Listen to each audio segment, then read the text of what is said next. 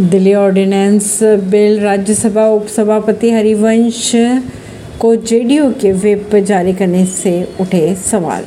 दिल्ली सरकार के अधिकारियों की ट्रांसफ़र पोस्टिंग से संबंधित केंद्र का अध्यादेश विधेयक अगले सप्ताह संसद में पेश किया जाएगा। जेडीयू ने इसके खिलाफ मतदान करने के लिए हरिवंश को जारी किया व्हिप। इसके साथ ही दिल्ली ऑर्डिनेंस बिल पर राजनीति तेज होती दिखाई दे रही है। इसमें अहम सवाल राज्यसभा के उपसभापति हरिवंश को लेकर उठाए जा रहे हैं, जो कि जनता दल यूनाइटेड से सांसद हैं।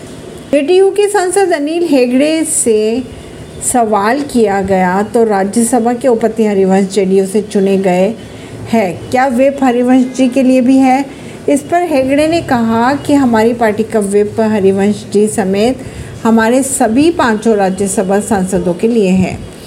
जेडीयू के सांसदों को कहा गया है कि दिल्ली ऑर्डिनेंस बिल के खिलाफ मतदान करें।